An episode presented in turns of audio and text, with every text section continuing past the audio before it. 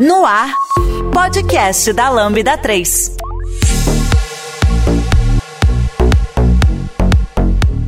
Olá, eu sou o Fernando Kuma e esse é o podcast da Lambda 3. Hoje nós vamos falar sobre tecnologia em projetos legados. Aqui comigo estão... André, sou desenvolvedor aqui na Lambda. Carlos Poço, desenvolvedor na Lambda também. Rodrigo Oliveira, desenvolvedor aqui na Lambda 3. A Lambda 3 está patrocinando o Developers Women Conference, que acontece dias 29 e 30 deste mês, de forma híbrida. Quer saber mais? Acesse ciente.studio/dwc. Não esqueça de dar 5 estrelas no nosso iTunes, porque ajuda a colocar o podcast em destaque. E não deixe de comentar esse episódio no post do blog, nosso Facebook, SoundCloud e também no Twitter. Ou, se preferir, mande um e-mail pra gente no podcast@lambda3.com.br. Bom, galera, vamos falar desse assunto divertido, né? Porque eu tenho certeza que a gente tem muita história divertida de projetos legados. Eu fiz uma listinha aqui de coisas que eu me lembrei, né, de situações que eu passei lá, mas acho que a gente pode ir puxando e cada um tem as suas situações, né? Alguém quer começar puxando alguma? Eu acho que a gente pode ir em qualquer ordem, né, porque tudo é uma loucura em projeto legado, né? Eu posso começar, acho que todo mundo tem uma história, a gente pode falar um pouco, tem um ponto aqui que está colocado aqui, que eu imagino que muita gente já tenha passado, né, que é a parte de documentação do projeto, e falando de documentação especificamente de preparação do ambiente, né. Eu acho que é uma coisa que já aconteceu com muita gente, que é assim, você entra num projeto novo, você tem ali uma solução relativamente grande, uma base de código grande, e ninguém sabe como é que faz, como é que aquilo funciona, quais são as dependências, se usa banco, se usa fila. Você precisa rodar isso na sua máquina para ver como é que funciona, você é novo no time e você não tem noção nenhuma. Aí como que você faz para saber?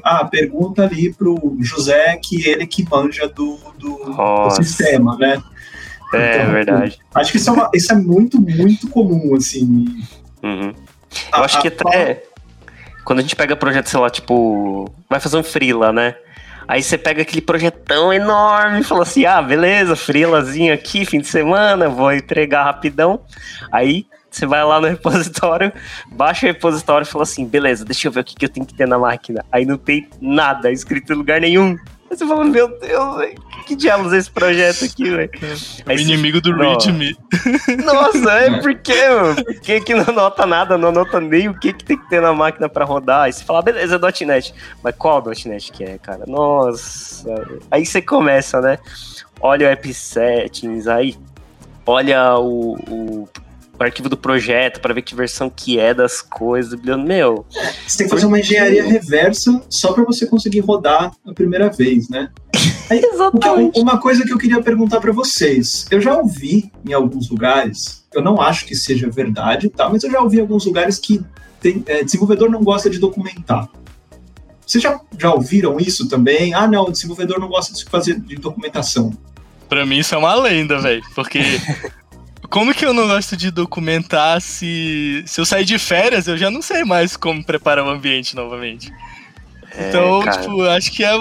Mano, se você não gosta de documentar, você gosta de se autoflagelar, porque documentar ajuda demais. Né? É necessário, né? Não tem como viver sem essa documentação. Assim, até pra entregar um pouco aí meu tempo de mercado já, vocês imaginam isso acontecendo com tecnologia antiga. Eu, por exemplo, comecei a trabalhar com Delphi. E Delphi não tem gerenciador de pacote, certo? Então você imagina uma pancada de componentes de terceiro que você tem que instalar em uma IDE, tudo sem documentação. E esses componentes são todas dependências diretas do seu código-fonte, né? O problema é grave já faz tempo já.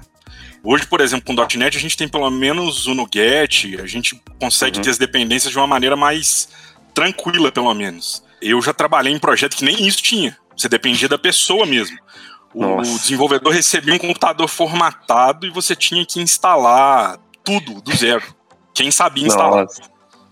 Caramba, e com o Delphi, né, meu? Eu também sou do tempo do Delphi também. E você tem que instalar DLL, né, meu? Aí você tem que pegar uma DLL, sei lá da onde que é, instalar no seu computador, ou instalar alguma outra dependência, cara. É muito esquisito.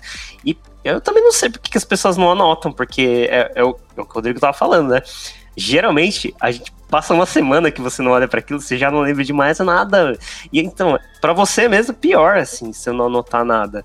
Então, à medida que você vai descobrindo, eu costumo fazer isso, né? Em projetos que eu pego, eu não tinha costume de fazer isso. Aí, meio que respondendo o André, eu era uma das pessoas que não gostava muito de documentar as coisas, porque eu ficava meio, preguiça, né, meu? É só eu que vou mexer nessa tranqueira aqui. Aí ficava lá, meu... Mas depois que você acostuma a documentar as coisas, quando pego um projeto, por exemplo, se eu pego um projeto que legado, né, pra mexer, que mesmo que seja um freela ou qualquer coisa assim, a hora que eu começo, que eu vejo que não tem nada, nenhuma informação de como roda, aí você começa aquele processo de investigação, né, aquela engenharia reversa. À medida que eu vou entendendo como funcionam as coisas, aí eu vou anotando já, né? Eu tenho que, tem que instalar esse pacote, eu já anoto. Eu preciso... também fazer essa configuração, beleza. Preciso subir um banco de dados, aí eu já vou lá e anoto como é que é. Onde que tá?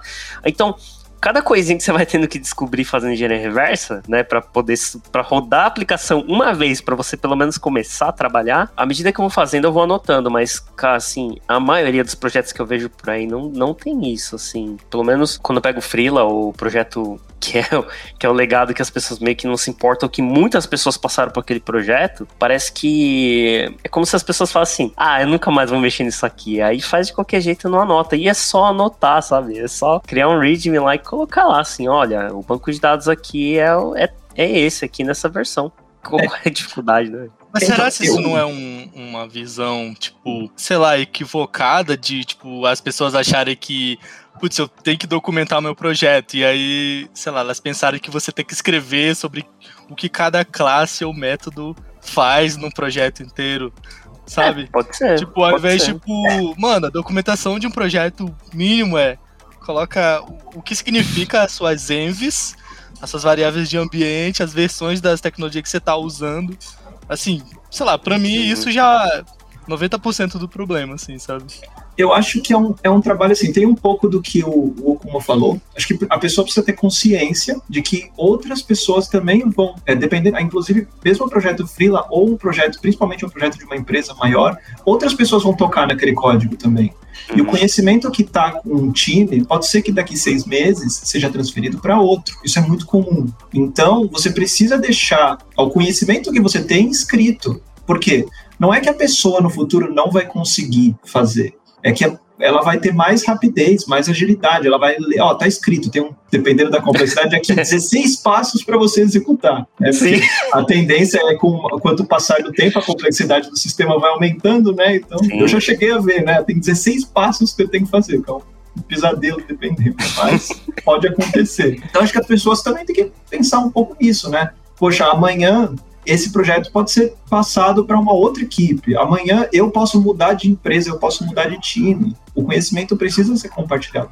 É muito ruim ficar centralizando e criando dependência de uma pessoa só, né? Que é um problema que a gente costuma ver bastante, né? Às vezes existe aquela pessoa que ela sabe tudo. Qualquer coisa você pergunta ali para Mariana, sei lá, ela sabe tudo. É complicado, porque geralmente quanto mais a pessoa sabe, mais ela vai ser requisitada, mais tempo você vai demorar para ter aquela informação, mais tempo você vai demorar para entregar o que você precisa entregar.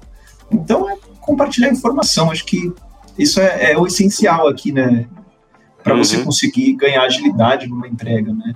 E cada recurso novo que você põe no projeto é uma complexidade a mais, né? É uma dificuldade a mais para você conseguir rodar a aplicação. E quanto mais o tempo passa, mais difícil é de você conseguir fazer o setup do ambiente na sua máquina para conseguir começar a desenvolver. Então, se você tem uma receitinha de bolo, né, no seu projeto, é muito mais fácil para conseguir organizar as coisas na sua máquina e começar a trabalhar, né?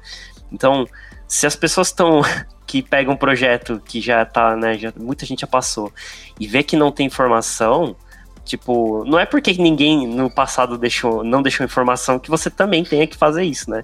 Pelo menos se você tá sofrendo, aproveita esse sofrimento que você tá passando e escreve alguma informação ali para ajudar quem vai vir depois, né? Que vai poder usar essa tua informação que você coletou como uma receita de bolo para subir, né? A aplicação.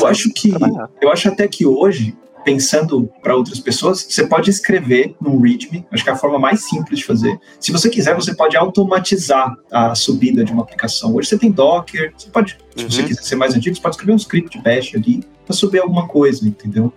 De qualquer forma, é você pensar em agilizar e em auxiliar outras pessoas que vão ter contato com aquela aplicação também, né? Meu projeto, por exemplo, a gente fez várias automatizações. E o Rafael do meu time, o grande Rafael Coelho, tipo, ele basicamente ajudou a gente a fazer um script bash para executar o Docker Composer, subir o banco, tipo assim, rapidão, sabe?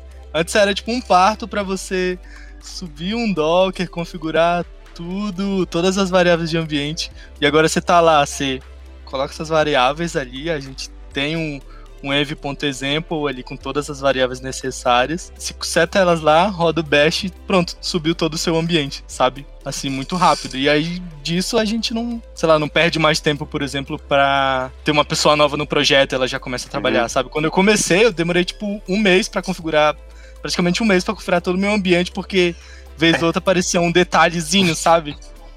Que para, né? Você fala assim, não, agora tá tudo certo, agora eu vou conseguir trabalhar. Aí, pá, vem um erro, vem na sua cara. Ai, caramba, pensei que tava tudo pronto, meu. E às vezes são uns erros ruins de arrumar, né? E se você anota como faz isso, pelo menos quando as pessoas vão pegando esses problemas, elas vão resolvendo mais rápido, né? Pelo menos pra continuar seguindo, desenvolvendo as coisas. No caso do projeto que eu tô agora, a gente tem o README bem feito, então assim, um onboard tá rápido, a gente tem feito algumas alterações, mas na parte de front tá tudo sendo documentado, assim, entraram 2 desenvolvedores há pouco tempo e foi tranquilo, o pessoal começou a trabalhar rápido. Bom, sempre que a gente escreve código, a gente tá criando um legado, né? Então, a gente sabe disso. Então, não adianta a gente querer pensar que o nosso projeto vai durar para sempre. Em algum momento ele vai ficar obsoleto, né? As coisas que a gente colocou no projeto vão ficar obsoletas. Então, quanto mais organizado a gente conseguir deixar, mais claro a gente conseguir deixar quais são as dependências do nosso trabalho, né, do nosso projeto, mais fácil a gente consegue saber o que tá ficando obsoleto ou não. O que a gente já tem que tomar cuidado e talvez atualizar, trocar. Agora, se você vai simplesmente jogando coisas dentro da sua aplicação, biblioteca, colocando alguma coisa lá que é de terceiros, e você não coloca isso claro em lugar nenhum, essa parte da sua aplicação pode ser que ela comece a ficar obsoleta e as pessoas não sabem o que ela tá lá, e aí sim, você começa a ficar um legado que todo mundo tem medo de mexer. Ou seja, ele vai ficando do jeito que tá, e tem coisas que o pessoal fala assim, não sei por que isso tá aí, melhor não tirar daí, deixa assim porque tá funcionando. Então, quanto melhor a gente consegue organizar e documentar, fica mais fácil de saber, né, o que tá acontecendo na nossa aplicação e como tomar cuidado para que ele não fique desatualizado, ou quando ficar desatualizado, a gente saber onde mexer, né, e o que tá ficando para trás, né? A Lambda 3 é uma empresa de tecnologia com expertise comprovada na construção de produtos digitais e soluções customizadas de ponta a ponta, que transformam o seu negócio para uma nova realidade. Saiba mais no site lambda3.com.br.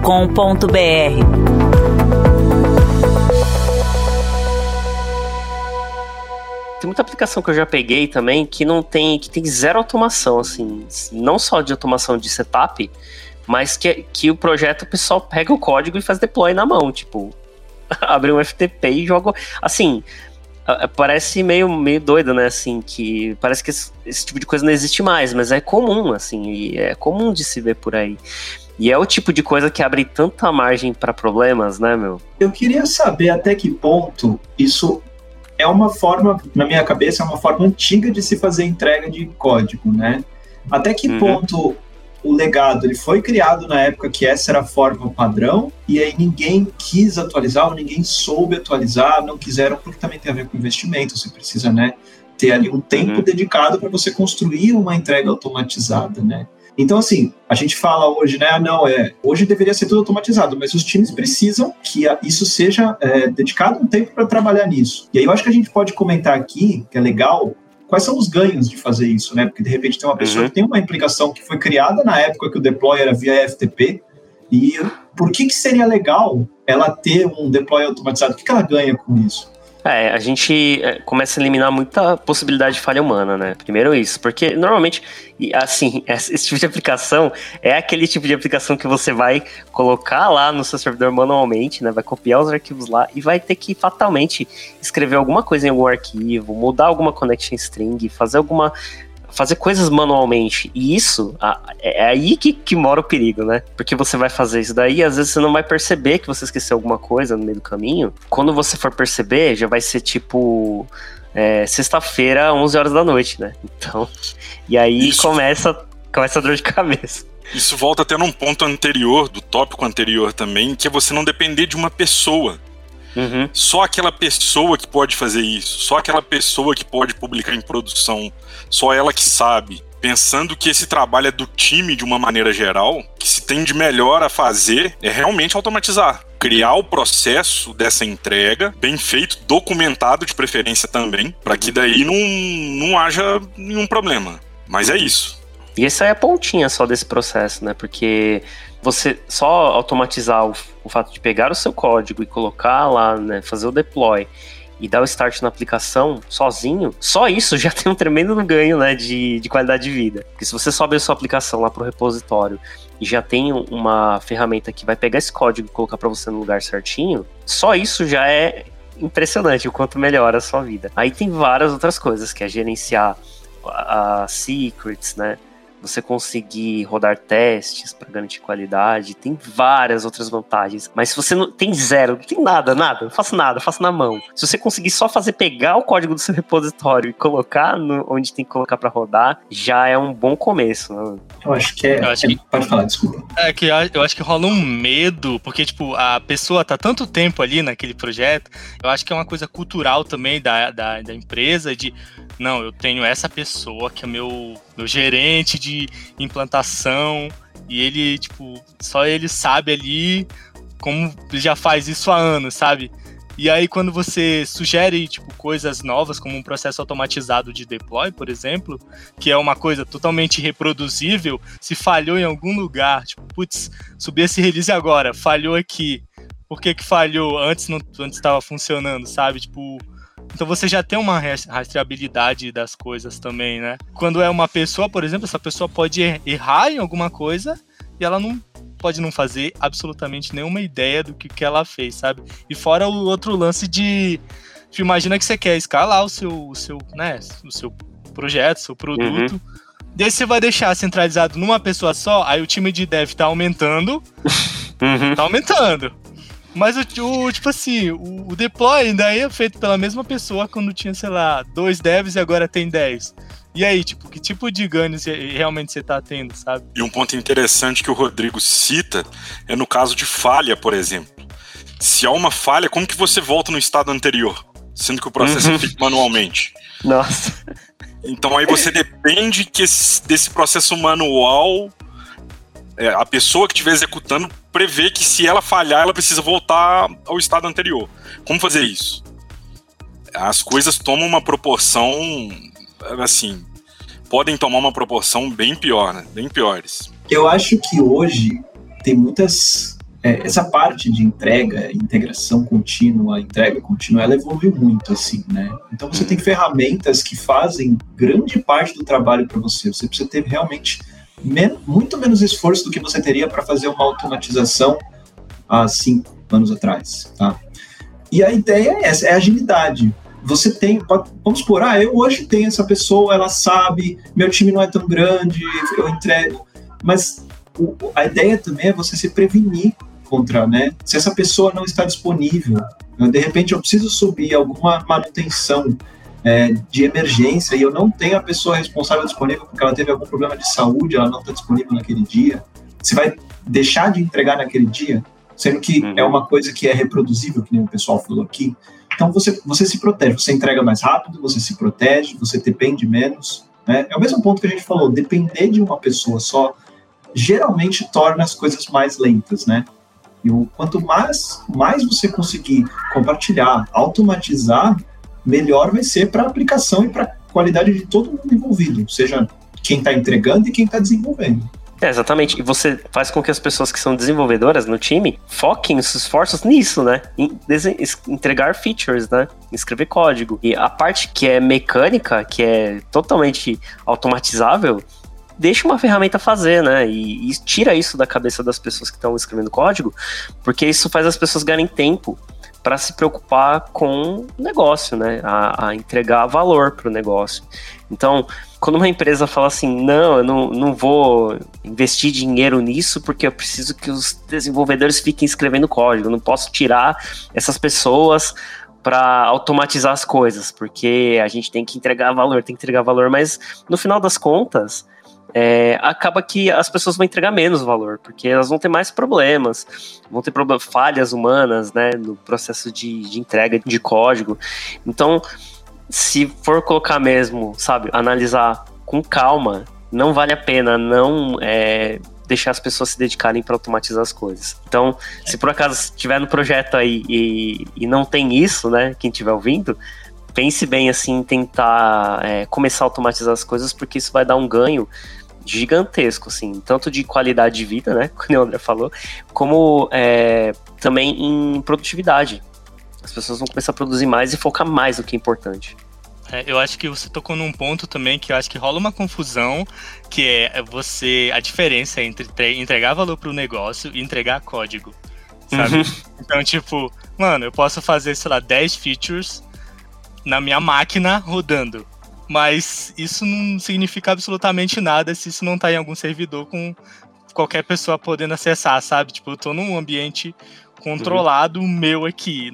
Nada garante que se eu colocar no servidor vai funcionar tudo direitinho, sabe? Nunca acontece. Sempre acontece um erro completamente, tipo, inesperado. Você fala, putz, eu não mapeei isso. Mesmo que você esteja escrevendo os mais possíveis cenários de teste, por exemplo, sabe? Uhum. Então, acho que também quanto mais você, tipo, entrega, né, sei lá, tem uma automatização de processo de deploy, mais fácil, tipo, você vai fazer o final, o teste manual ali, e mais rápido você também, tipo, faz um plano de contingência para corrigir um erro que você não imaginava que poderia acontecer, sabe?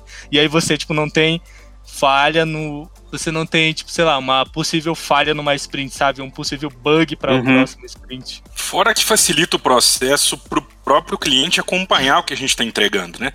Então isso é uma coisa também que a gente tem que levar em consideração. A gente trabalhando em times ágeis, não dá para esperar 3 meses para o cliente ver o que eu estou fazendo agora. Então eu preciso automatizar essas coisas para que o cliente faça parte do processo, para que ele veja, para que ele consiga validar junto com a gente o que está sendo feito. E manualmente não tem como. Eu estou pensando aqui agora, né, a gente está falando assim, tem muitas empresas que pegam lá, espero que não seja tantas assim, né? Que pega o código e vai lá e faz o deploy manualmente, né? Mas, assim, pensa assim, bom, se a empresa faz um controle de versão, já é alguma coisa, né? Já tá meio caminho andado para automatizar, mas tem empresas que realmente não fazem. Eu acho que o Carlos, que é do tempo do Delphi aí, deve ter passado por alguma empresa que guardava o fonte assim, tipo, implementei uma feature nova. Aí eu pego aquele código fonte, fecha num zip, escreve assim, ó, versão 1. Fechou a segunda versão, copia, bota no zip, versão 2. Esse é o controle de versão, backup. Mas não tem o versão 2, agora vai, versão 2, final. Tem um versão 2 que você coloca assim, versão 2 com bug, pra você fazer a versão 2 corrigida. Caramba, isso, mas que vocês estão falando, gente. Eu comecei a desenvolver com Git, tudo lindo. Olha aí, olha só. O mundo nem sempre foi assim, né? Do jeito que é hoje. É. Eu comecei nas olha flores. Não, é engraçado, porque o Git ele é bem antigo, né? É que hoje é muito difundido, né? Muito difundido. Praticamente você vê em todas as empresas, né? Mas ele não é uma coisa que foi criada agora. Já era o sistema de controle de versão do Linux. Então... Sim, é antigo. Então, mas eu acho que tem muito a ver com o que... Acho que foi o Rodrigo que falou. Que às vezes a gente tem medo, né? Eu lembro que quando eu tava nesse tempo que era com o Delphi, eu comecei a dar uma mexida com Subversion, né? A começar a tentar procurar algum sistema de controle de versão, mas eu tinha esse medo, sabe, de de trabalhar com coisas que eu não conhecia e não consegui cuidar direito, sabe? Não consegui gerenciar direito os controles de versões. Eu acho que talvez... hoje em dia também é muito difícil, porque é o que você falou, né, André? Hoje tá muito difundido o Git, mas deve ter empresas que tem um pouco de receio lá de achar que não vai dar conta de gerenciar o código, principalmente se é uma base de código antiga e muito grande, né? Sei lá, um RP imenso. A pessoa fala assim, nossa, eu vou subir isso aqui tudo no repositório, já tenho tudo aqui no meu HD, externo aqui. Então, e aí, eu acho que talvez esse medo de você começar a investir em versionar o código direitinho, né, usar uma ferramenta que nem o Git lá, e começar mesmo, né, a cuidar do seu código para controlar as versões, para conseguir fazer um rollback, né, conseguir desfazer uma coisa que deu errado, sei lá. Por mais que para muitas pessoas que estão acostumadas a usar o Git, né, para fazer isso no dia a dia, eu conheço muita gente que tem um pouco de receio de mexer com o Git. Eu conheço tanta gente que tem medo de fazer um rebase, assim, tipo, realmente um terror de fazer rebase, sabe? Que de ter que resolver conflitos, né, conseguir integrar um código. E eu acho que imagina assim, você tem lá seu projeto, você está acostumado a botar no arquivo zip, né? De repente você começa a ir para o controle de versão. Aí você tem o seu time trabalhando, aí em algum momento eles vão fazer o merge e dar conflito. Cara, eu acho que é nessa hora que tem muita gente que dá o passinho pra trás. Fala, ixi, isso aqui não vai dar certo, não. Suadeiro, cara. Meu Deus, eu vou falar. Isso que a gente está conversando, muitas empresas usam o Git, mas muita gente se limita ao Git Add, Git Commit, Git Push, Git Pull, só isso. Então, eu não sei até quantas pessoas são iniciantes ou as pessoas deixaram de investir, então você que é iniciante, você que é mais avançado, já tem mais tempo de experiência e não conhece tanto o Git é uma ferramenta muito poderosa. Ele consegue fazer muito mais do que o Add, Push...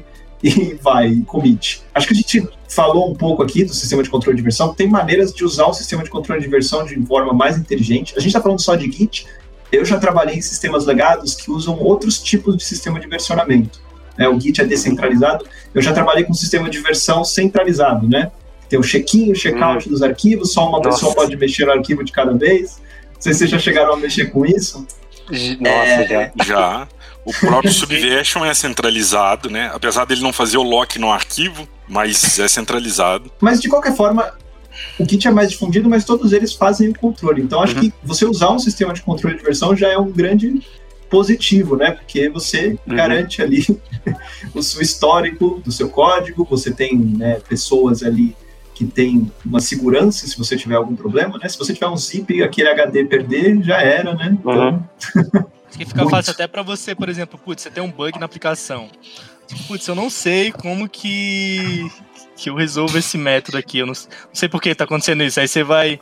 Imagina que você tá num time grande. Aí você vai assim, mano, quem que fez essa parte, assim? Como que eu vou saber? Vou perguntar pra todo mundo. Aí o próprio Git, você pode ir lá... ó, fulano fez essa parte aí. Eu vou trocar ideia com ele, sabe? É. Mas não acusar também, né? Foi você! Não. E outra parte importante, a gente conseguir voltar a um estado anterior. Assim como no deploy, às vezes é necessário a gente conseguir voltar o código em um estado anterior. O André falou do poder do Git. Tem o Git, tem um bisect no Git, por exemplo, que pouca gente usa. Ele basicamente particiona, né, em dois caminhos até encontrar um possível ponto que tinha um problema no seu fonte. É uma ferramenta super interessante, assim. Então, para que haja um trabalho colaborativo hoje também, não tem como não ter uma versão, um sistema de controle de versão. Eu acho incrível, tem empresa que trabalha com time, com mais de uma pessoa trabalhando no código, e trabalha, cara, sem controle de versão. É uma loucura inacreditável, velho. Falando em versão, já vou puxar um ponto aqui, que é não só versionar seu código, mas versionar seu banco de dados. Porque tá andando com dump de SQL pra lá e pra cá, e você não tem um sistema de migração no seu banco, é um problema muito forte. Nossa. Imagina, vários... Mano, olha esse cenário, imagina, vários times mexendo nos mesmos bancos de dados em diversos projetos. E aí você tá andando com dump pra lá e pra cá. Sabe? Mano, é tipo assim, é uma coisa muito perigosa, mano. Muito perigosa. Nossa, meu. Aí você faz, vou fazer só um backup do banco de produção aqui. Só pra fazer um teste aqui. Exato. Nossa, cara. Tipo, como que você faz, sei lá, um back de uma coisa, sabe? Ele ajuda demais a migration, né? Você basicamente pensa naquilo que a gente falou, né? O sistema vai ficando mais complexo, vai evoluindo. Você saber, né?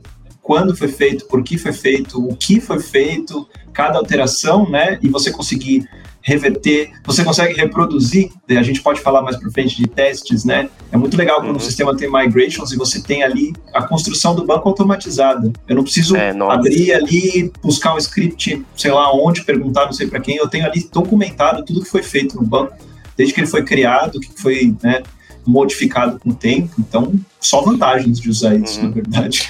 Nossa, lembrei de uma coisa agora que você falou, meu. Eu trabalhei num projeto, um freela, né? E aí eu baixei o projeto, né? Instalei minha máquina, beleza, vou rodar aqui, né? Vou rodar migration, tinha migrations, falei, pô, tem migration, vou rodar. Rodou, aí criou o banco todo, eu falei, putz, é agora, meu, vou começar a trabalhar já, meu. Uma horinha, tá tudo de pé. Falei, não tinha dado nenhum no banco, eu não tinha nem usuário nenhum. Não tinha nem os perfis de usuário, sabe? Tipo, sei lá, você cria um banco, sei lá, aí tem um perfil de administrador, né? Não tinha perfil nenhum, não consegui criar usuário, não consegui fazer nada. Eu tinha que ir no banco e inserir algumas coisas manualmente para conseguir pelo menos logar no projeto para começar a ver como é que ele funciona. Ou seja, subi o banco, mas não serviu para nada, porque a aplicação não conseguia fazer nada, porque estava completamente vazio. Ou seja, tipo, para quem vai trabalhar no projeto, aí que acontece? O que você faz? Aí você vai lá no ambiente, né? Sei lá, de homologação, faz uma copiazinha dos dados lá, ia no seu banco pra poder trabalhar, cara. Meu, isso é péssimo, assim, péssimo. Ainda mais se você não sabe exatamente que tabelas você tem que trazer de lá, né? Que dados você tem que trazer de lá pra conseguir trabalhar.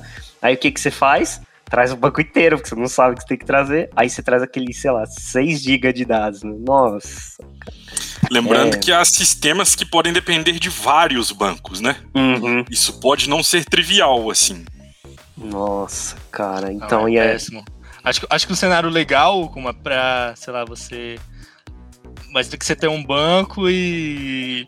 Putz, eu não tenho nenhum dado. O legal, por exemplo, de você ter um sistema de migrations ou um RM que faz ali minimamente, sei lá, o mapeamento do seu banco, das seus objetos e tal, você criar builders. E aí, sei lá, você cria um cenário, um sistema de builders, e aí você cria um CLI básico, sabe? E aí, tal argumento, você sobe tal, você popula tal cenário, N tabelas e tal. Então, isso, por exemplo, a gente fez no nosso projeto, sabe? Tipo, sei lá, às vezes a gente tinha que fazer uma ação lá, tinha um fluxo gigante, aí a gente precisava de alguns, sei lá, dados de possíveis notas fiscais, e aí isso vai ter relacionamento com outras coisas.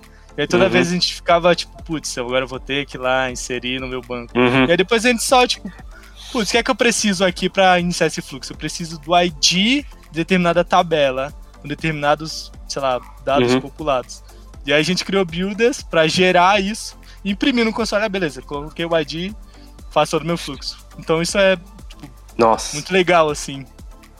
É ganho de produtividade, né, meu? Você vai se importar com a... Você vai parar exatamente no ponto em que começa o seu trabalho, né? Então você faz todo aquele setup, sobe tudo que você tem que subir na aplicação e ele vai parar exatamente no ponto em que você começa a trabalhar, ou seja, até ali você não precisa se preocupar, você só roda o que tiver já pronto, deixa tudo no jeito e começa a trabalhar. Agora, se não, a gente perde, nossa, vai tempo até você conseguir preparar um ambiente e a aplicação chegar no ponto em que você consegue pelo menos testar para ver onde que você vai pôr a mão no código, né? Nossa, meu, é um tempo que... Eu acho que essa é a parte que dá um pouco da angústia, assim, de você começar a trabalhar num projeto que é legado e que não tá bem cuidado, né? Que é você pensar, nossa, vai dar um trabalho até eu poder começar mesmo a escrever código aqui, meu, até começar a rodar alguma coisa. Então, fica mais difícil, né, o nosso trabalho, se não tem esse tipo de ferramenta, né? Pra poder criar, pelo menos as entidades, popular o banco minimamente com o que você precisa pra trabalhar. Você já conhece a Lambda 3? Além de sermos uma empresa formada por pessoas apaixonadas por tecnologia, desenvolvemos e entregamos software com qualidade, segurança e inovação, que podem ser um diferencial para o seu negócio. Acesse o site lambda3.com.br e conheça mais. Eu queria comentar, acho que uma experiência, acho que esse negócio das migrations, ele tem tudo a ver com o primeiro assunto que a gente falou, de agilizar o startup ali, né, da aplicação, né, para você rodar o projeto localmente, né, para você conseguir testar. E eu acho que eu já tive experiências de sistemas legados que se tornaram tão complexos e já passou pela mão de tanta gente diferente, tem mais de um banco, que nem o Carlos falou, que era impossível você rodar localmente a aplicação. Você não tinha como. Só rodava na máquina de tal pessoa porque tinha tal arquivo no registro do Windows dele. Então, assim, é muito ruim. E eu vejo que, às vezes, isso pode trazer um problema quando as pessoas estão executando a solução, as pessoas novas do time acabam não conseguindo. E, no fim, se você não consegue rodar, você não consegue saber o que você está fazendo, a chance de você entregar alguma coisa com um problema é infinitamente maior. Você não consegue rodar aquela aplicação. Você precisa entregar para ver lá no ambiente de teste ou de produção, usando o banco compartilhado com outras equipes, né? Ali você consegue ver o que você fez. Só que aí o seu código já foi entregue.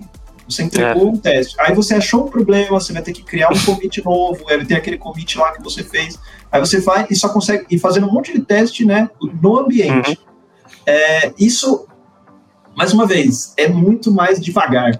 Você demora muito mais para fazer a sua entrega e, para ser sincero, a qualidade acaba sendo um pouco prejudicada, né? Porque você não consegue testar todos os cenários que você pode pensar assim, porque você não tem controle daquele ambiente.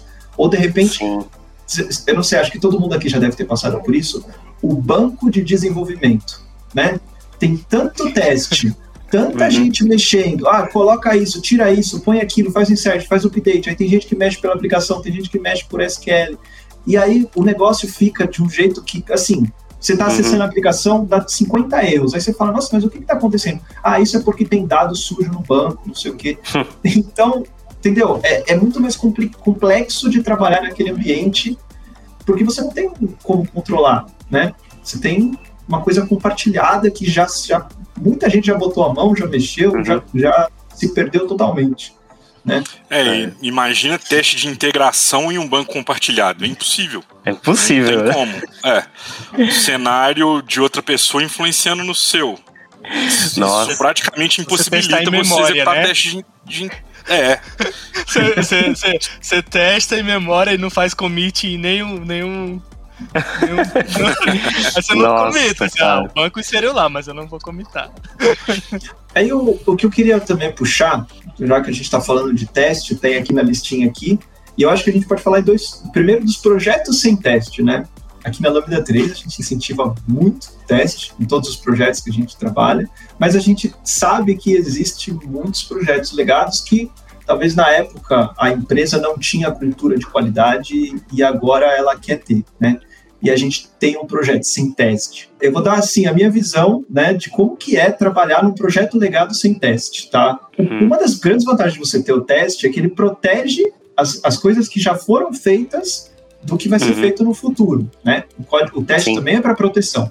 Então, eu imagino que eu peguei um projeto legado, aí, de repente, eu tenho ali uma classe e eu preciso refatorar aquilo e, de repente, não faz mais sentido para o negócio, eu vou refatorar, mas eu tenho que refatorar um conjunto de classes, eu tenho que mudar um monte de coisa. Acho que é uma situação que pode acontecer. Aí você olha, esse projeto não tem teste. Aí fica muito complicado você saber se você pode fazer essa refatoração, você vai conseguir manter as funcionalidades que foram feitas antes. E muitas vezes as pessoas fazem essa refatoração sem se preocupar com isso, e é aí que é introduzido novos bugs.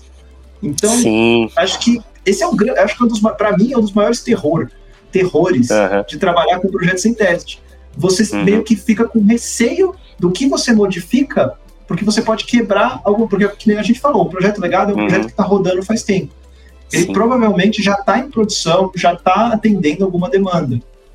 O que eu vou fazer é uma feature nova, mas e se essa feature nova quebrar uma feature que já foi entregue?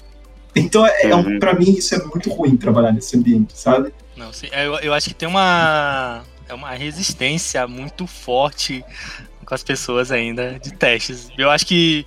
Eu não sei se isso um dia vai acabar, real. Eu espero que sim. Mas, assim, eu tenho, tipo, um pavor de refatorar uma coisa que não tem teste, mano. Se não, primeiro eu vou escrever os testes pra essa funcionalidade. Se eu for tocar, sei lá, numa funcionalidade que já existe, como é que você vai fazer? Ela não tem teste, então eu vou escrever teste. E agora você quer que eu adicione uma nova, sei lá, uma alteração numa regra de negócio? Beleza. Agora eu vou adicionar, mas com os testes, e escrevendo novos testes para os o novo cenário, sabe? Que aí você, tipo, tem, sei lá, mais garantias de que você não vai fazer caquinha, sabe? E aí depois, quem que vai ser cobrado? Vai ser você, sabe? Eu não sei vocês. Tipo assim, eu não confio no meu código, então eu testo. Porque quando você tem muita confiança, a gente às vezes tá muito viciado no código. E aí, tipo, não, isso aqui não vai acontecer. Às vezes você escreve um teste e o teste, não passou. Nossa, não é possível. Eu tô fazendo isso correto? Como que não tá passando? Aí depois você vai, bate cabeça, aí você vê, putz, realmente, eu tava errado, né? Você fica puto com o teste, tipo, não é possível, o cenário tá aqui, eu já acabei de testar manualmente. Aí você vai ver lá no código, putz, é verdade. Tá errado. E de encontro com o que o André falou, ainda tem o caso da gente estar refatorando um pedaço do legado mesmo. É aquela parte que não tem teste, tá acoplada, e aí você não sabe qual o efeito colateral aquilo pode surgir. Eu vejo dois casos nessa história. Um, que eu tô desenvolvendo uma feature nova, e quando cai pra eu ter que dar manutenção naquilo que já roda há anos. Como que a gente se comporta? Isso não tem teste. Cara, eu tenho um exemplo muito recente, assim, né, de um trabalho que eu tava fazendo. Peguei o código, não tinha nenhum teste, né, esse cenário aí que o André falou, 0 testes, classes imensas, assim, tipo, métodos muito grandes, assim, tinha um método específico que era onde eu tinha que mexer, eu tinha que afetar, era um cálculo, assim, toda a plataforma girava em torno desse cálculo. Então tinha vários cadastros, cadastro de preço, cadastro de um monte de coisa, assim. Mas no final das contas, todos esses dados que eram imputados nessa plataforma, todas elas alimentavam essa conta, e era nessa conta que eu tinha que mexer. Olha só, calcule a responsabilidade disso. E era tipo uma Sérgio conta... Berranteiro, né? Aqui tem, cara, coragem. Era uma conta muito grande, muito... tinha muita linha naquele método, era um método de cálculo. E aí tinha umas partes que eu acho que o pessoal falou assim, não, mas eu vou separar uma parte dessa conta. Aí colocou no método privado, mas, cara, não adiantou nada, porque o método era imenso ainda. Aí aconteceu exatamente como o André tava falando. Eu fui lá, peguei a minha implementação, fiz lá, e aí a pessoa foi lá, olhou na lista e falou assim, não tá filtrando tudo que eu queria aqui, tá filtrando só uma parte. Eu falei assim, entendi, o que será que aconteceu, né? Aí fui lá olhar o código, aí eu achei lá, falei assim, olha só, tem um if e tem a parte do filtro que tá fora desse if, né? Olha só que interessante. E se eu botar pra dentro desse if, será que aí vai começar a listar tudo que eu quero? Aí eu fui lá, botei pra dentro do if, né? Consequência, listou perfeitamente, olha só, perfeitamente. Então eu fui lá, peguei o if, eu peguei aquele filtro e joguei pra dentro do if. Funcionou, a minha feature funcionou, né? Só que tem um monte, uma cacetada de features nessa plataforma. Aí eu falei assim pra pessoa, você pode homologar outras coisas também, tipo, pra olhar se tá tudo certo ainda, outros filtros? Aí a pessoa homologou e falou que tá tudo certo. Eu falei, então tá tudo certo. Ok. Cara, eu não faço a menor ideia por que aquele filtro estava fora do if. Não faço ideia. Eu movi ele pra outro lugar e, cara, não tem teste, eu não faço ideia do que aquele filtro fora do if, dentro do if, que comportamento que ele mudou em outros lugares da plataforma. E, cara, se toda a plataforma tivesse coberta por testes, isso com certeza ia quebrar exatamente nos lugares que estavam fazendo uma coisa que não tá mais. Eu poderia tomar a atitude de fazer um ajuste para que todos os lugares continuem fazendo o que estavam fazendo e a parte que eu tava tocando, né, se comportasse diferente.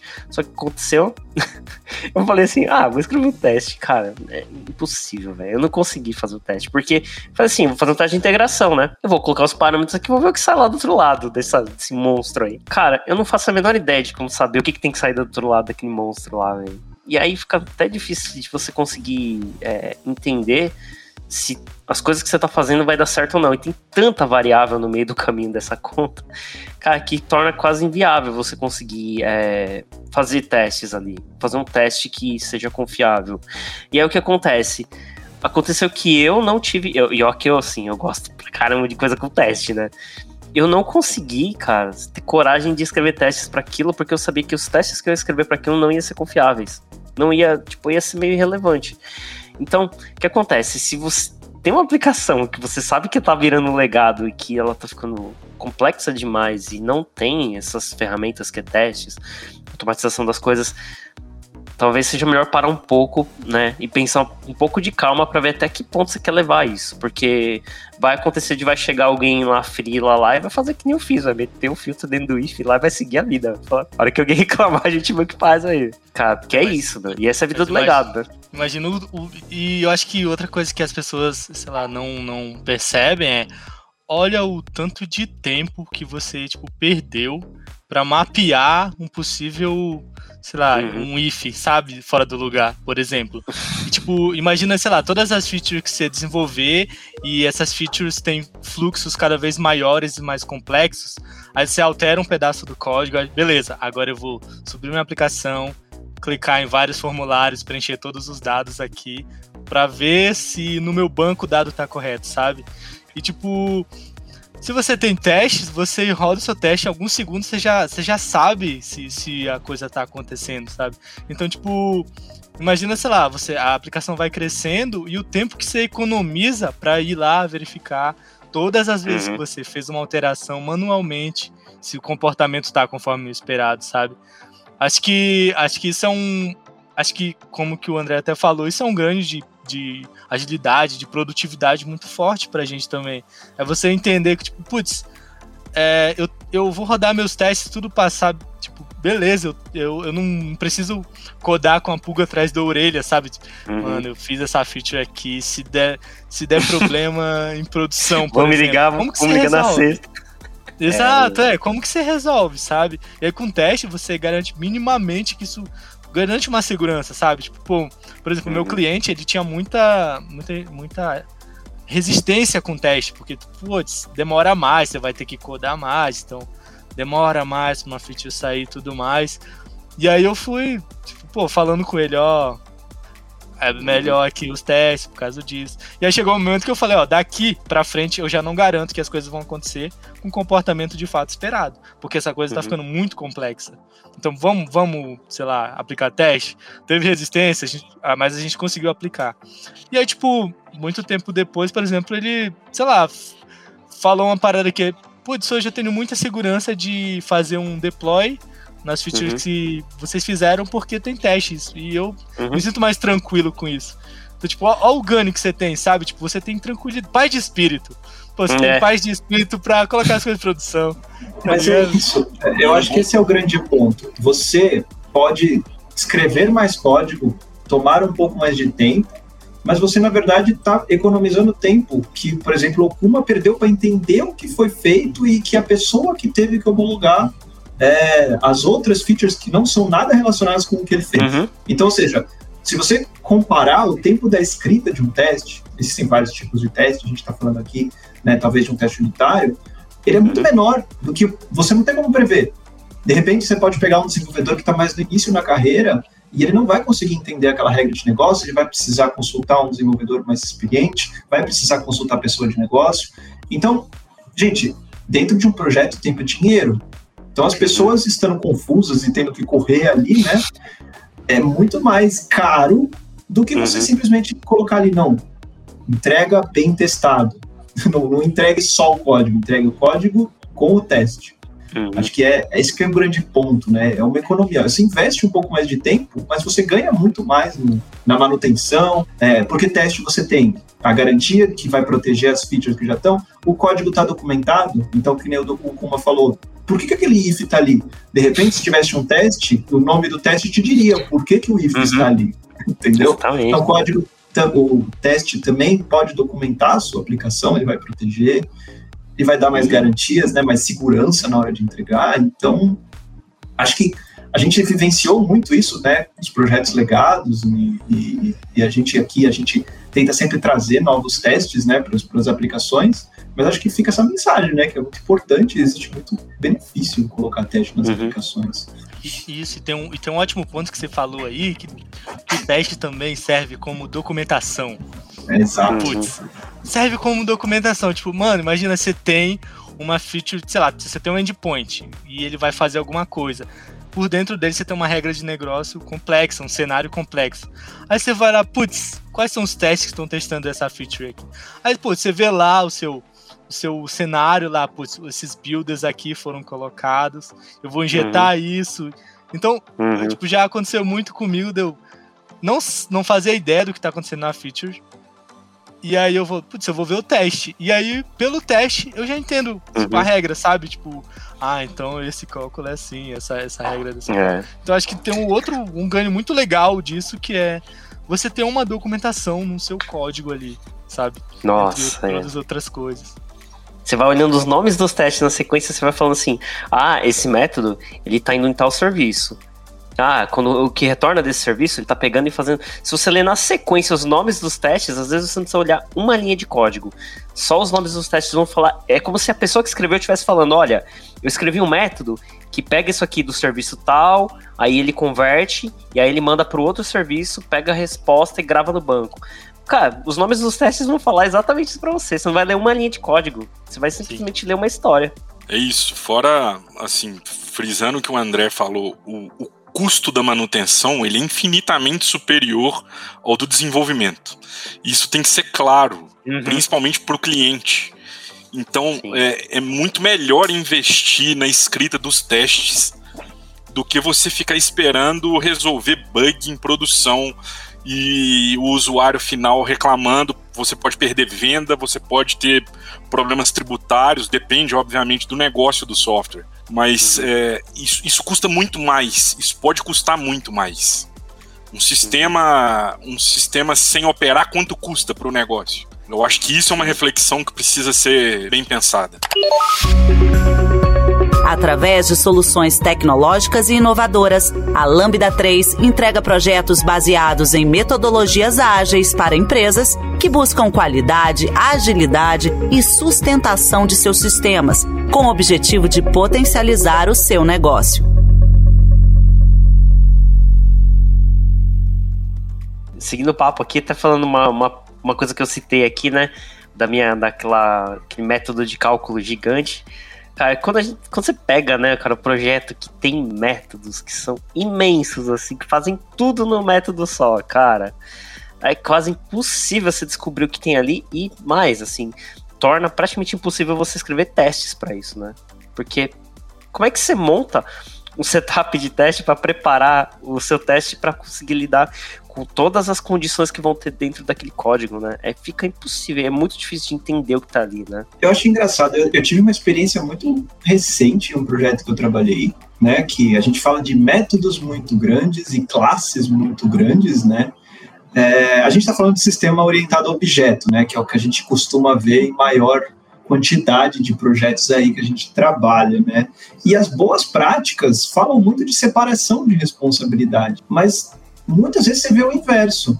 Então a pessoa, eu vou dar um exemplo que aconteceu comigo, ela começou o sistema e ela desenvolveu uma classe, sei lá, vou dar outro nome aqui, Produto Application. A Produto Application. Aí você pega, o que é um Application? Pode ser qualquer coisa. E aí todos os desenvolvedores que tocaram dentro desse projeto acharam a mesma coisa. Application poderia ser qualquer coisa. Você entra ali dentro daquela classe, ela está hiperacoplada, com mais de 3 mil linhas, com mais de 20 métodos gigantes. Nossa. Isso, cara, é horrível de dar manutenção. Você demora 10 vezes mais do que você deveria. A testabilidade cai no chão, né? Um sistema muito acoplado, né? Uma classe que tem 50 milhões de dependências é praticamente impossível de ser testado. E aí ele vai exigir uma refaturação, e aí não vai ter teste, e aí você vai cair em problema em cascata. Bola de neve. É uma bola de neve, isso. Não, e eu não sei como é que são com vocês, mas eu sou assim, eu falo assim, beleza, eu vou olhar esse método aqui, deixa eu ver o que ele faz. Aí você começa, né? Entrou tais valores, esses parâmetros entraram no método, aí você começa. Ele vai fazer isso, vai fazer não sei o que, vai somar, vai... Aí chega alguém e fala assim, ô Fernando, você quer café? Eu falo, puta que pariu, velho, ah, meu Deus, o que tava acontecendo aqui mesmo? Aí você perde todo o raciocínio, velho, você fala, não, vou ter que começar tudo de novo, essa bagaça, cara. Aí você começa, aí chega uma hora que você desiste, meu. Você fala assim... Ah, eu tenho que fazer um negócio aqui, eu vou achar mais ou menos onde que é que tem que mexer, eu vou mexer ali. Mas, cara, fica impossível de você conseguir até analisar. E fica cansativo, porque é frustrante, pelo menos eu me sinto assim. Quando eu fico muitas vezes tentando analisar um código e não consigo entender, eu começo a me sentir muito frustrado. Consequentemente, se você tinha uma coisa simples para fazer, se torna tão complexo e tão frustrante... que você perde a vontade de fazer aquilo com qualidade, assim. Você meio que fala assim, ah, eu quero só acabar isso aqui logo e me livrar, sabe? Então, você vê o quanto é ruim você pegar códigos que são, assim, muito grandes, muito complexos e com muita coisa no mesmo lugar, que acaba deixando as pessoas sem vontade de fazer. Você fala, ixi, lá vem aquele projeto lá vem aquele projeto com os métodos gigantes. Não, já aconteceu comigo o seguinte, eu pego o método, aí eu tô lá, tentando entender o que é que esse método faz, eu tenho que adicionar alguma coisa nele. Aí vai tendo aquela pressão que você falou, né, Kuma? Meu Deus, eu tô me frustrando cada vez mais. Nossa. Aí chegou ao ponto de eu falar assim, beleza, o que é que esse método recebe e o que é esperado que ele retorne? Ah, é isso, beleza. Eu apago tudo e codo tudo zero. Eu não quero entender. Beleza, eu vou codar do zero. Eu não quero entender, sabe? E às vezes eu codo muito mais rápido do que o tempo que eu levei pra tentar entender o que o método tava fazendo, sabe? Uhum. É complementando isso, essa estratégia do Rodrigo, talvez, e se for possível, porque nem sempre é, a gente partir pra uma abordagem de teste de integração ou talvez até um teste end-to-end. Uhum. Pra garantir aquele cenário.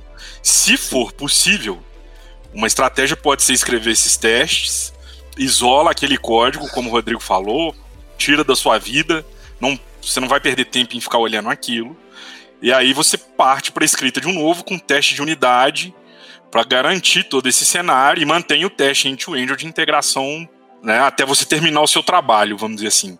O problema é que nem sempre é possível, né? Eu já vi, como eu tinha falado anteriormente, sistema, por exemplo, que depende de vários bancos de dados e as coisas se relacionam, a tabela de um que relaciona com tabela de outro. Então, como é que você monta esse cenário? Nesse caso que eu participei, isso inviabilizou um pouco desse cenário do teste end-to-end. Não tinha muito o que fazer, mas pode ser uma abordagem. Eu acho que a gente está falando aqui que quando o tempo passa, a complexidade do sistema cresce. E eu acho que talvez uma coisa que deveria ser, na minha opinião, né, deveria ser mais frequente e as empresas deveriam investir mais, refaturação esporádica e frequente ali. Porque muitas vezes a gente tem times que fica só nova feature, e não se preocupa na manutenção, não só de correção de bugs, tá? Mas no que já existe ali, naquela base de código. Então, de tempos em tempos, revisitar, refatorar, de repente, pô, isso aqui tá complexo demais, vamos quebrar essas responsabilidades, né? Mais uma vez, tem outras pessoas que estão no time. A gente pode falar aqui de até a escrita do código ser mais legível, né? Você separa as responsabilidades, isso deixa a leitura do código mais legível pra uma pessoa que é nova, uma pessoa que é mais iniciante. Não é legal você ter um sistema que só pessoas de 10 anos de experiência conseguem tocar. É legal você ter um código que uma pessoa iniciante conseguiria entender e, eventualmente, tiver alguma dúvida, consulta alguém. Por quê? Porque é muito mais fácil, né? Você consegue pessoas iniciantes e maior número do que pessoas experientes. Então, é tudo uma questão de você analisar esses problemas, né? Então, na minha opinião, acho que as empresas poderiam ter essa prática de refatorar de tempos em tempos o código legado ali, né? Para não só colocar no backlog para se um dia for fazer, mas efetivamente colocar ali, olha, gente, vamos refaturar essa parte, porque ela é crítica para o negócio, ela já está complexa demais. Toda vez que a gente vai corrigir um bug, demora uma semana, outro dia, entendeu? Então, acho que é uma prática que deveria ser mais comum. Isso quando você não olha código, você bate o olho no código, né? E você não entende nada, porque, sei lá, o nome do método não faz sentido nenhum, que é meio que você estava falando, né? Que pode ser, aquele nome pode significar qualquer coisa. E isso vale para tudo, para método, para classe, para variável. Meu, eu sou do tempo que tinha uma galera que escrevia uma variável assim, tipo, variável ok e variável não ok. O que será que isso quer dizer, né, velho? Tipo, ok? Ok, mas por que, né, velho? Aí é uma variável... Não, é pior que uma variável ok, tipo um int, que você bota um número nela e você fala, caralho, velho, que é isso, velho? É o que com o número também, o Kuma. Ah, nossa, B. Que... Não façam variável ABC, mano. Ninguém sabe o que é aquilo, só você sabe. XYZ, então, né? É. Vou mudar, que então, aí... XYZ. Que aí, meu, mesmo que a pessoa seja super experiente, mas muito experiente, a pessoa vai pegar esse código e não vai entender bulhufas. Porque, assim... Não adianta, mesmo que você tenha experiência, se as coisas não estão minimamente claras, bem escritas, né? Com que tenham significado, meu, isso vai dificultar demais, meu. Aí, nossa, cara, mesmo que ninguém venha me oferecer café, cara, eu não consigo entender, velho. Não dá, velho. Porque fica impossível se você coloca nomes de variáveis que não fazem sentido nenhum com o que ela tá guardando, né? Ou variáveis que, sei lá, ficam mudando o significado do que tem ali dentro, né? Tipo, ela usa usado pra uma coisa, depois você pega e coloca um valor pra usar pra outra coisa, meu. Fica muito confuso. Porque às vezes você tá olhando aquela variável num trecho do código, daquele método imenso, e naquele trecho de código ele tá sendo usado pra uma coisa. Aí a pessoa resolve que vou reaproveitar, porque vai economizar memória aqui, aí você não vai criar outra variável. Aí você bota outra coisa que tem outro significado naquela variável e reutiliza em outro pedaço do código. Então se você olha o começo do método, aquela variável tem uma utilidade. Se você olha pro final do método, ela tem outra utilidade, cara. Isso é muito confuso. E eu acho que eu já vi isso mais vezes do que eu gostaria, sabe?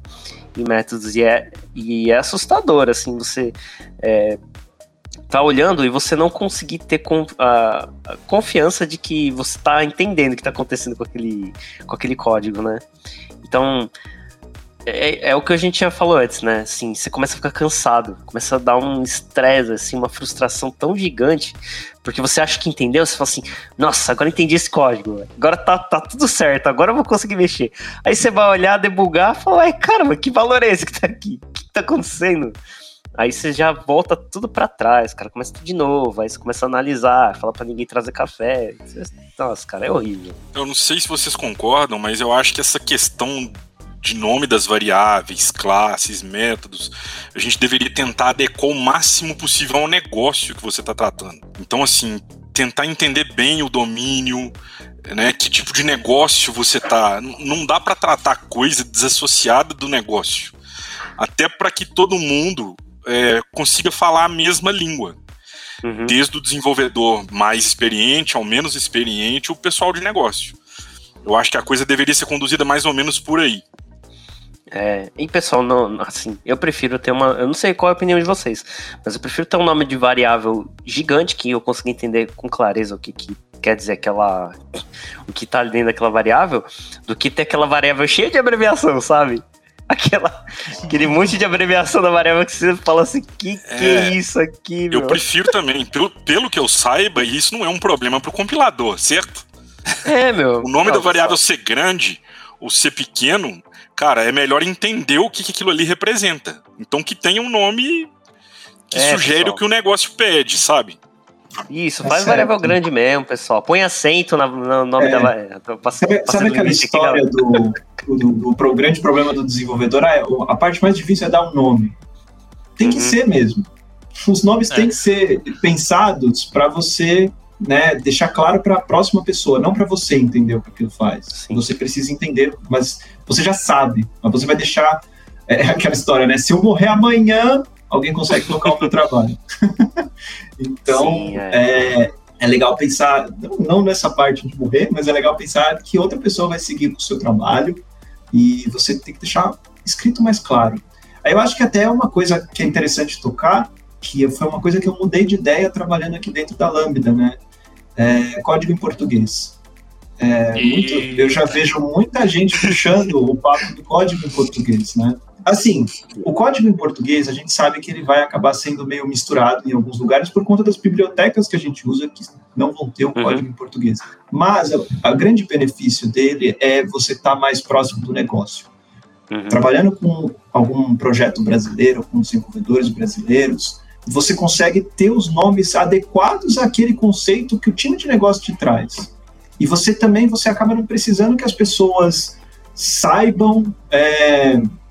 inglês, um vocabulário extenso para conseguir entender o que aquele projeto faz, né?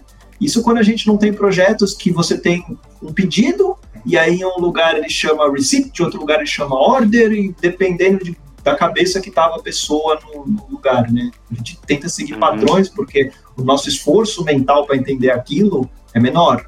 A gente deveria se esforçar para outras coisas, não para você entender o que aquela variável faz, né?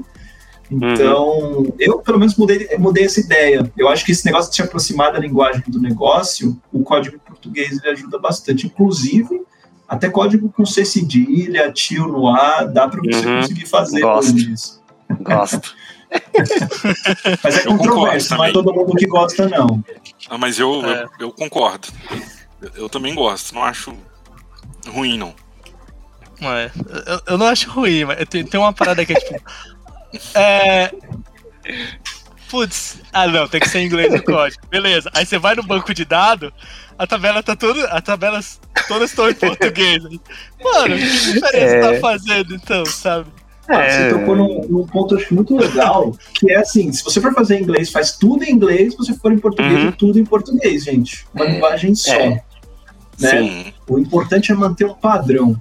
Inclusive, uma coisa legal que a gente viu aqui em conversas internas aqui na Lambda 3 foi sobre a questão de desenvolvedores com deficiência visual, que eles usam leitores de tela para ler ali o código, né? Então, quando você tem um código misturando inglês e português, o leitor de tela da pessoa vai estar configurado para uma língua, e aí pode acabar ficando estranho e mais pior para a pessoa entender, tá? Então, é uma coisa curiosa que eu aprendi aqui, que eu nunca tinha pensado, mas a gente tem que tentar chegar nisso. Então, acho que a ideia não é ou usar português ou usar inglês, mas use uma só, tá? Não misture, porque acho que isso acaba dificultando muito mais as coisas. É esquisito, né? Quando você olha um código todo esquisito, todo meio despadronizado, né? Um pedaço tá de um jeito, outro tá de outro. É, né? A gente até anotou aqui, né? Tem uma anotação do que meu case, Pascal case. Exatamente. Né? Aí você não tem padrão, você tem todos os padrões, aí você não tem padrão nenhum, né? Aí você tem um código português e inglês, aí você tem métodos em Pascal case, outros em Camel case, outros em Back case, e aí vai. Nossa, e aí fica essa coisa, essa amálgama de tudo. Caramba, então, se por acaso, assim, aí que eu faço, né? Às vezes você entra num projeto, né, que já tá vindo, né, de outros times, você começa a trabalhar e você fala assim, nossa, esse padrão é esquisito, não gosto, mas por mais que você não goste, segue o padrão, porque, meu, já tá lá, né, tá consagrado já no projeto, então continue, não comece a falar assim, eu não concordo com isso, eu vou fazer do jeito que eu acho que é certo, e aí fica diferente, meu, aí é ruim. Agora, se você entra num projeto que tá tudo bagunçado aí, meu, não tem muito o que fazer, você vai ter que escolher o que você acha mais bonito e seguir ali. O seu padrão é não ter padrão, né? Você tá... O padrão é não ter padrão. Então, você faz o que você quer. Vamos, gente, vamos unir aqui, vamos concordar em usar algum desses, mas só um daqui pra frente, sabe? E aí você vai... vou organizar a casa aqui. Pelo menos daqui pra frente, sabe? Eu sei que a gente não vai ter esse recurso humano todo pra organizar tudo, sabe? Mas eu acho que, tipo, rola muito legal de você ter exatamente, tipo, sei lá, o projeto tá todo bagunçado. Tipo, putz, eu tenho que mexer nessa parte, essa parte vai chamar essa outra. Aí você fica tipo, putz, mano, mas isso não é um padrão legal, sabe? Então, tipo, até que ponto chega de você falar assim, gente, a gente vai criar novas features, vamos criar o nosso mundinho aqui. E aí a gente vai tocar só nesse mundinho, sabe? E se ele integra com outras coisas, aí a gente cria uma arquitetura mais ou menos isolada ali, que você tem mais controle, né? Você está ouvindo mais um podcast da Lambda 3. Nos organizamos de forma democrática para que todas as pessoas compartilhem conhecimentos e boas histórias. Temos muito papo sobre tecnologia, diversidade, cultura e muito mais. Encontre o caminho para novas ideias aqui. Bom, a gente falou um pouco de testes também e de aplicações que não tem testes, né? E é horrível, né? Terrível. Mas tem muita aplicação que a gente pega também, né? Por aí afora, que tem testes, mas os testes não testam nada, assim, sabe? Nossa, quando você vê aquele testezinho maroto, deixa eu ver esse teste aqui, como é que é, né? O que esse método faz, tal? Aí tá lá, search true. Ah, não! Como assim, mano? Passou o teste, mano. Então, gente, e os testes só pra passar, não, né? E os testes que ora falham e ora não falham. Nossa, cara. Chama teste de Schrödinger. Eu acho que uma coisa importante de colocar, né? O primeiro passo, escreva testes. Aí o segundo passo é escreva o teste, planeje seu teste. Os testes precisam ter um sentido. Você precisa confiar nos seus testes. Lembra que a gente falou, né? O teste vai proteger as suas alterações futuras. Se eu tenho um teste que às vezes passa, às vezes não passa, eu não posso confiar nesse teste. Entendeu? Sim, então, acho que o mais importante é você ter confiança ali. Então, o teste tem que ser bem planejado. Preferencialmente, não depender tanto de algum fator externo, porque isso pode sair do seu controle. Ah, isso é um problema que eu já enfrentei. A gente escreveu o teste chama a API do sistema X. Mas, poxa, e se o sistema X estiver fora do ar, seu teste nunca vai passar? Então, tentar isolar isso, mas acho que tem a ver com várias coisas. Tem a ver com planejar o seu teste, né? Eu estou falando de dependência externa. O Kuma falou também do assert do teste, né? O que esse teste está testando ali, né? Se eu só coloco que ele está retornando sempre verdade, ele não está testando nada. Então você está, na verdade, só perdendo tempo. Entendeu? E se ele não testa nada, não há motivo dele existir. Né? Exato. O código é custo, assim, então, se não tem valor, de novo, para o negócio, esse teste não tem que existir. É simples. O teste tem que gerar algum valor. Além da confiança, ele precisa gerar valor. Se aquele teste seu não faz diferença ele existir ou não, então que ele não exista. Pelo menos ele não vai induzir ninguém a nada, sabe? Sim. Alguém que tá chegando agora não tem um impacto de ter que ficar lendo aquilo ali pra chegar à conclusão de que ele não serve. Tem muito teste, assim, que você vê em aplicações que ele passa, às vezes não passa, sabe? Às vezes ele quebra. Aí eu não sei se já ouviram alguma vez alguém falando isso, mas fala assim... Ah, não, esse teste ele quebra mesmo às vezes. Cara, quando eu ouço isso, eu falo assim, meu... Porque assim, quando você ouve alguém falando uma coisa dessas de um teste, quer dizer que esta pessoa já não confia mais nesse teste. Porque quando ele passa, a pessoa não sabe se passou mesmo ou não. E quando ele quebra, a pessoa não sabe se aconteceu alguma coisa na aplicação. Ou seja, ela para de prestar atenção nisso. E se a pessoa não tá mais dando atenção pro que tá acontecendo ali, se tá quebrando, aquele teste é completamente irrelevante. Então é melhor tirar ele fora. Porque ele só está atrapalhando a sua vida. Se a resposta que ele te dá, você fala, isso daí quebra mesmo às vezes. Cara, esse teste não vale nada. Ou então, se ele for realmente necessário para o negócio, e aí vai de encontro com o refactoring que a gente falou, alguém do time para e corrige o teste. Vê o que está acontecendo ali, né? Se ele faz sentido, você leu a descrição do teste, ele realmente tem que existir, cara, alguém para e corrige o teste até ele parar de falhar, né? Então ele sempre tem que ser, ele tem que cumprir com o papel dele, não dá para uma hora falhar a outra, não. Alguém do time para. Já aconteceu comigo de eu ter feito, tipo, os testes, e aí ele cria usa uma ferramenta chamada Husky em sistemas de JavaScript, que ela roda os testes toda vez que você comita. Aí ele só dá o commit mesmo no seu Git se os testes passarem. Aí é legal. Porque aí você garante que todas as vezes que você commitar, você vai rodar os testes. Só vai subir para a nuvem se os testes passarem. E aí às vezes acontecia o seguinte. Rodava os testes locais, eu subia. E aí ele falhava falhava na cloud. Assim. mano, por que tá falhando isso aqui? Aí às vezes não falha. Aí você rodava de novo no sei lá, no GitHub Actions da vida. Aí ele passava. Aí você baixava, às vezes você dava um pull, e aí rodava os testes e ele falhava, sabe? Eu disse, meu Deus, o que é que tá acontecendo aqui? E aí, tipo, foi que a gente, sei lá, teve que entender a plataforma, no caso o Jest, porque o Jest subia vários clusters do processador, e rodava os testes em paralelo. E aí ele se perdia em algum momento no runtime ali. Ah. E aí a gente teve que descobrir um jeito de rodar eles de maneira serial para que eles não se perdessem, sabe? Mas aí depois a gente resolveu o problema, sabe? Então, por exemplo, esse é o tipo de cenário que você... Esse teste faz muito sentido pro negócio, então vamos investigar mais a fundo por que isso tá acontecendo, sabe? E aí pronto, tipo, desde então... Foi só alegria. Isso é um ponto que eu queria comentar, que a gente está falando teste. Vocês já pegaram um cenário onde o teste passa quando ele roda sozinho, mas quando você roda a suíte inteira ele quebra? Não é legal. Já. Gente, tá? Eu já vi gente falando, não, ele quebrou porque você rodou junto com o outro. Ele tem que rodar, você roda só não, cara. Não é essa a ideia. Não. Né?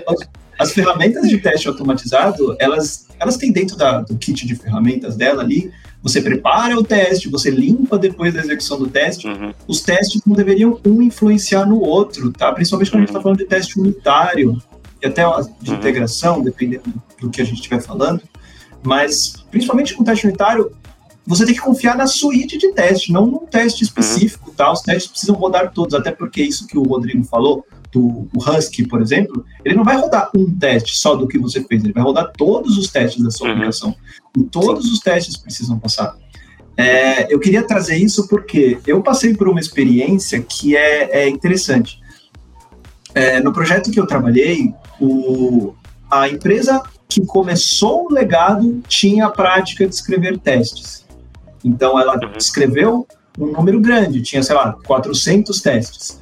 A empresa que tocou a manutenção depois, ela não se importava tanto em dar manutenção no teste. Lembra que eu falei? Ela fez manutenção e quebrou a feature que tinha antes e a pessoa não corrigiu o teste. Então, quando eu entrei em contato com essa aplicação, eu tinha uma suite de 400 testes onde 150 falhavam. Aí eu fico nesse dilema, né? Cara, beleza, essa parte do sistema funciona...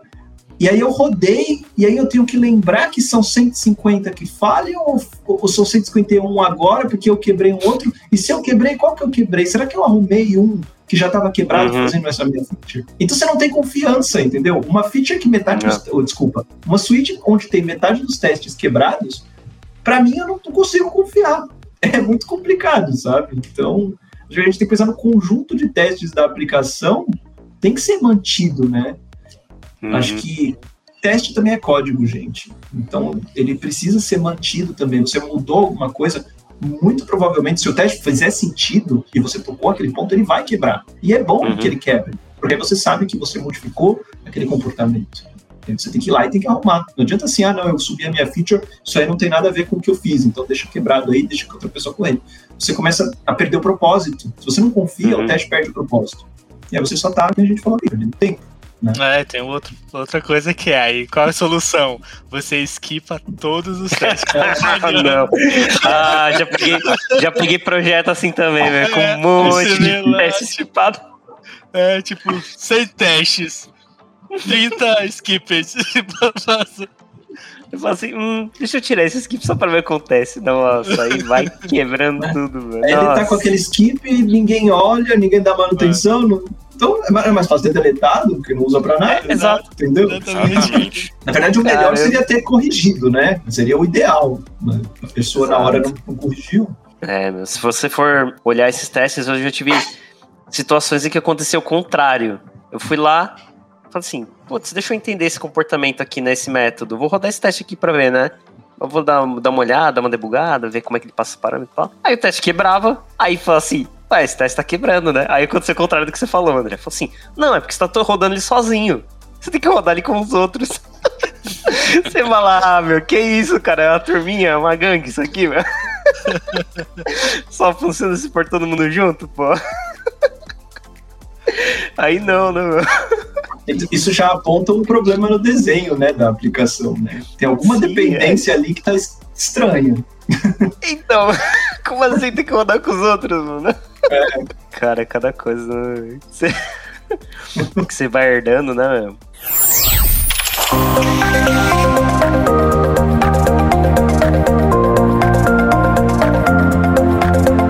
Esse podcast é produzido pela Lambda 3, uma empresa de tecnologia inovadora que pode te ajudar em seus maiores desafios. Especializada em desenvolvimento de software, a Lambda 3 tem experiência na entrega de projetos de maneira ampla e contínua, através de metodologias ágeis que fazem a diferença para o seu negócio. Conheça nossas soluções entrando no site lambda3.com.br.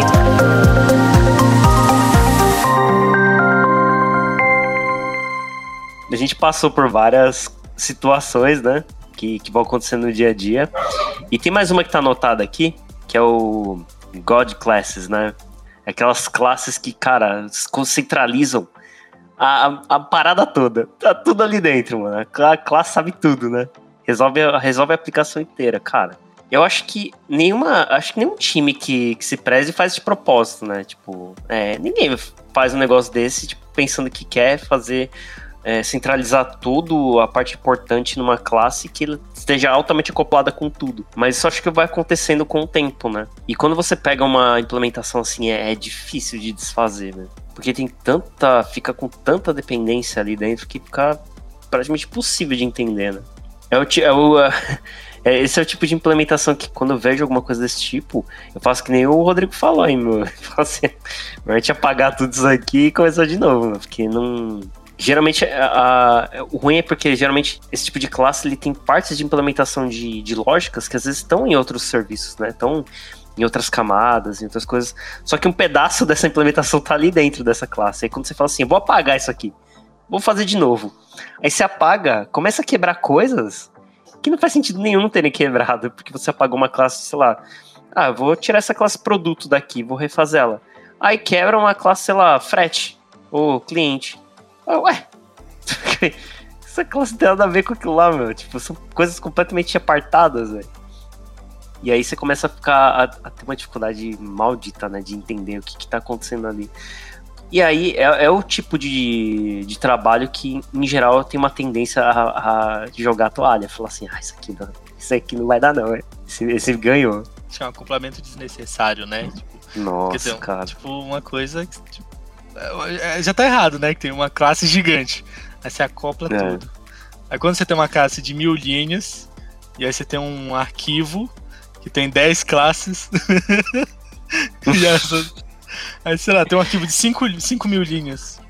Todas as classes dentro. Aí ele resolve tudo. Eu acho assim, eu concordo com o Fernando, acho que ninguém faz isso de propósito. A questão não é essa. Quem nunca em início de carreira escreveu alguma coisa ruim? Eu acho que todos nós, é normal, faz parte do aprendizado. Acho que isso pode voltar um pouquinho no processo de novo. Se for um time, sentar e ver como aquilo pode ser melhorado, gastar um pouquinho mais de tempo, sabe? Se for, por exemplo, um time que tem uma pessoa menos experiente que está trabalhando nisso, uma pessoa que já tem mais tempo de time ou mais tempo mesmo de profissão, que já consegue enxergar a coisa de outro jeito, sentar, dar uma olhada, porque vale a pena o esforço, sabe? Uhum. Então, assim, eu acho que vale muito a gente focar nessa questão de que, inclusive, muito provavelmente a gente vai esbarrar em sistema que está desse jeito. Uhum. Não tem essa de dev que não trabalha com legado. A gente sempre, inevitavelmente, vai trabalhar com legado. Ou a gente está escrevendo um nesse momento, ou amanhã eu recebo um para continuar a vida. E legado tem seu valor para negócio. Sim. Né? Às vezes ele é necessário para que o negócio continue existindo. Nem todo mundo tem grana para ficar injetando em software novo toda hora. E de sai um framework JavaScript novo, você tem que desenvolver um software novo. Não rola. Então, eu acho que é mais ou menos por aí. Tem que olhar para esse processo, né, do desenvolvimento em si, não fazer as coisas com tanta pressa. Eu acho que isso pode, no futuro, gerar uma economia. Eu acho que rola esse lance da pressa, né? Acho que focam na pressa, mas esquece, tipo, da consistência, sabe? Tipo, pô, você tá fazendo uma coisa com pressa, mas o quanto que essa vontade de entregar rápido ela vai trazer pra você no futuro, sabe? Tipo, essas coisas vão voltar, sabe? Porque às vezes você faz uma coisa e aí você... Putz, eu entreguei. Aí daqui, sei lá, 5 meses apareceu um bug de uma coisa que você não faz a menor ideia. Que você escreveu, mas você não faz mais ideia. Perdeu o contexto, velho. E com software em produção. Exato, com software em produção, sabe? Exatamente. E o contrário também acontece, né? Por exemplo, tem muitas vezes que a gente coloca tudo dentro de uma classe, mas também tem projetos, cara, que tem uma cacetada de camadas, assim, de uma maneira inacreditável. Assim. Eu já peguei projetos que eu não entendia, assim, tipo, camadas que eu realmente não entendia por que elas estavam ali, sabe? Ou que eu nunca tinha visto antes, mas assim, nossa senhora, por que serve essa camada? Você fica até curioso, né? E aí, a implementação fica tão espalhada, mas tão espalhada pra um monte de camada, assim, né? Que aí fica difícil, fica complexo. Aí você fala assim, beleza, vou adicionar mais um endpoint aqui, né? Preciso botar mais um endpoint aqui nessa aplicação. Cara, você tem que mexer numa quantidade tão inacreditável de camadas e botar replicar aquele dado e passar de uma camada para outra, cara, que fica tão difícil de entender o que tá acontecendo, que aí você vai falar assim, vou fazer um teste de integração, né? Cara, aí que teste de integração quebra. Quebrou. Beleza, quebrou algum lugar nesse caminho aqui entre o endpoint e o banco de dados. Aí tem tipo, sei lá, as 10 camadas que ele passou, você fala, meu Deus, onde quebrou isso, velho? Você vai ter que debugar até você achar em qual daquele monte de coisa lá que tá criado, onde que tá. E, bom, a gente sempre, né, na Lambda a gente sempre procura fazer uma arquitetura emergente. À medida que a necessidade vai aparecendo, a gente vai, né, precisa dessa camada, então vamos separar e colocar nela. Mas eu já vi tanto projeto que começa com uma quantidade... E aí tem aquela... Às vezes tem, sei lá, 10, 15 camadas no projeto. Aí você fala assim, deixa eu ver isso aqui eu nunca vi. Aí você abre, só tem o CSProj. Ué, por que botaram essa camada aqui, cara? Isso é mais comum também do que eu gostaria. Véio. Só que eu acho que a gente precisa se tentar também, porque a gente pode pensar em coesão e acoplamento, né? Conforme você vai aumentando o número de camadas, vai aumentando o número de classes, e uma dependendo da outra, você está aumentando a complexidade do seu sistema. E a gente sabe que a complexidade tem um impacto direto na produtividade do time. Se eu tenho 10 camadas, eu vou demorar mais para entender o que ele está fazendo. Por que eu tenho que navegar da controller para application, para service, para rules, para model, para o repo, para o database, para buscar um dado? É necessário? Eu entendo que algumas pessoas, principalmente quando elas começam a conhecer novos padrões, conhecer novas arquiteturas, elas entendem, isso aqui é legal, eu quero usar. Mas eu acho que tem que estar sempre pensando, isso é realmente necessário? Acho que o que o Kuma trouxe da arquitetura emergente, a grande motivação dele é essa, para a gente não aumentar desnecessariamente a complexidade do que a gente está entregando. Mais uma vez, não precisa ser uma pessoa altamente técnica, de muita experiência para entender, de repente, o sistema que vai chegar lá no final e é só um CRUD. E lembrando que design desacoplado não necessariamente tem a ver com várias camadas, tá? Isso é uma coisa importante. Então, quando a gente está falando de desacoplamento, a gente está falando de um bom uso de orientação ao objeto. Isso não necessariamente implica que você tem que ter 15 projetos na sua solution. Você pode ter um projeto bem feito na solution com um projeto só. Então, é isso aí. Fora que complexidade é custo, né? De novo. Exatamente. Aí você passa por 10 camadas pra chegar lá no banco. Não, tá aqui o dado. Not found. Aqui, tranqueira. Parabéns. Você percorreu 10 camadas e o dado não está no banco. Desculpa aí.